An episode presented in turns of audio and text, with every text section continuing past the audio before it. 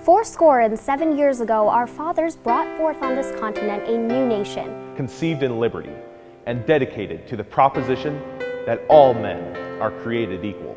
Now we are engaged in a great civil war. testing whether that nation or any nation, so conceived and so dedicated can long endure.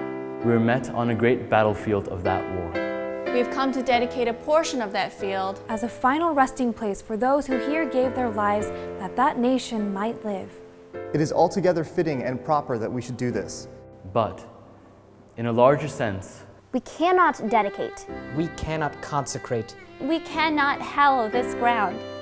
The brave men, living and dead, who struggled here have consecrated it. Far above our poor power to add or detract.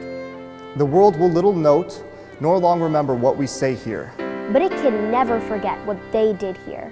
It is for us, the living, rather, to be dedicated here to the unfinished work which they who fought here have thus far so nobly advanced.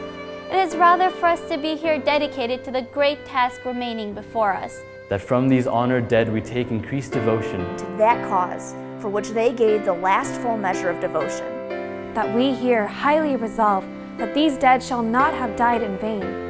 That this nation, under God, shall have a new birth of freedom. And that government of the people, By the people. for, For the the people. people. shall not perish from the earth.